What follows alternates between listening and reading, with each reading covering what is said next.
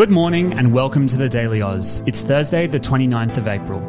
My name is Sam Koslowski, and helping me make sense of today's news is Zara Seidler. Making news today a review into New South Wales ministerial offices, mass COVID 19 vaccination hubs, some good news about bees, and a deep dive into gun control 25 years on from the Port Arthur massacre.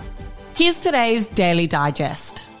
A review into New South Wales ministerial offices by former Sex Discrimination Commissioner Pru Goward has been described as brutal by New South Wales Premier Gladys Berejiklian. The strongly worded report found, quote, protections and processes available to ministerial staff are unclear, ineffective, and inadequate. Berejiklian commented on the 13 recommendations made in the report, saying, I am keen to adopt all the recommendations, and there will be an opportunity for consultation in the next phase of this process.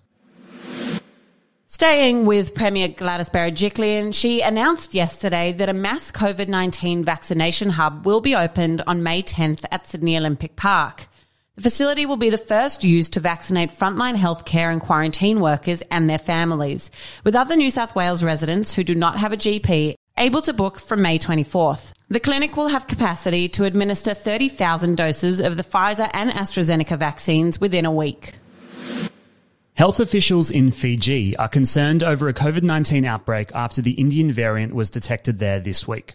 The cluster emerged from a soldier who worked at a quarantine facility, who tested positive and transmitted the disease to his wife, who then attended a funeral with 500 other people. As of Tuesday, Fiji has recorded 109 cases and just two deaths in a population of 930,000 since the pandemic began. Lockdowns have been announced to avoid an outbreak.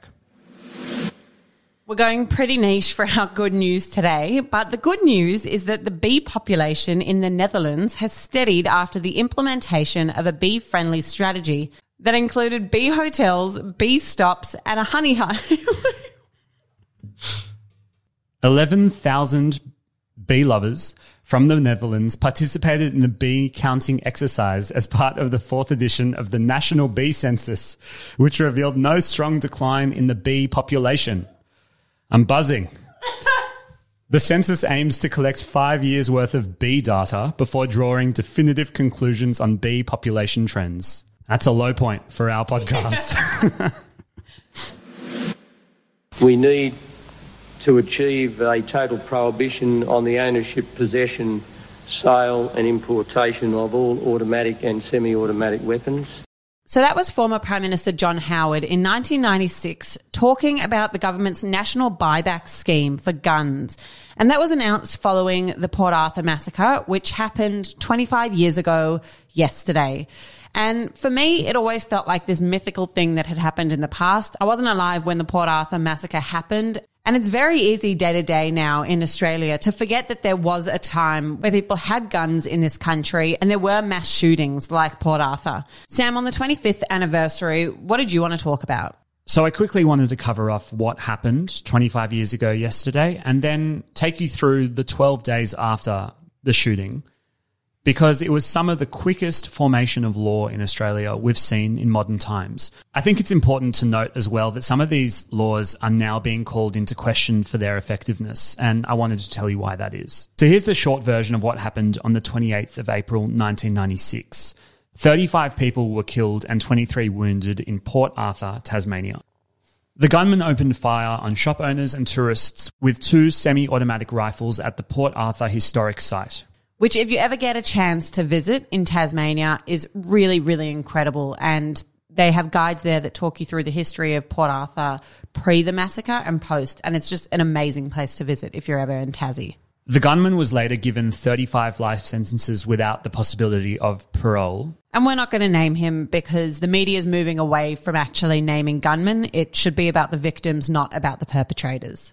As you can imagine, this event totally rattled Australia and dominated the news for weeks and months after it. Within the space of 12 days, Australia totally revolutionised their gun laws. 643,000 firearms were handed in at a cost of $350 million to the government. And that was funded by a temporary increase in the Medicare levy. Basically, what Prime Minister John Howard coordinated with all states and territories at the time, which is particularly interesting because Tasmania itself and Queensland were very opposed to any sort of gun regulation. He restricted the legal ownership and use of self loading rifles, shotguns, and tightened controls on their legal use by recreational shooters. Then he implemented something called the buyback, and that's the 643,000 figure I told you about before. He basically said to all Australian gun owners, we will purchase the guns back off you to get them off the streets. And it really worked. I remember when I went on exchange to DC a couple of years ago, and there were two things that Americans would always raise with me. One, did I catch a kangaroo to school? And two, how did you exist in a society without guns? And I think it's always really important when we're talking about gun control in Australia to ask why we can't see the same gun control happen in America where there are mass shootings almost daily.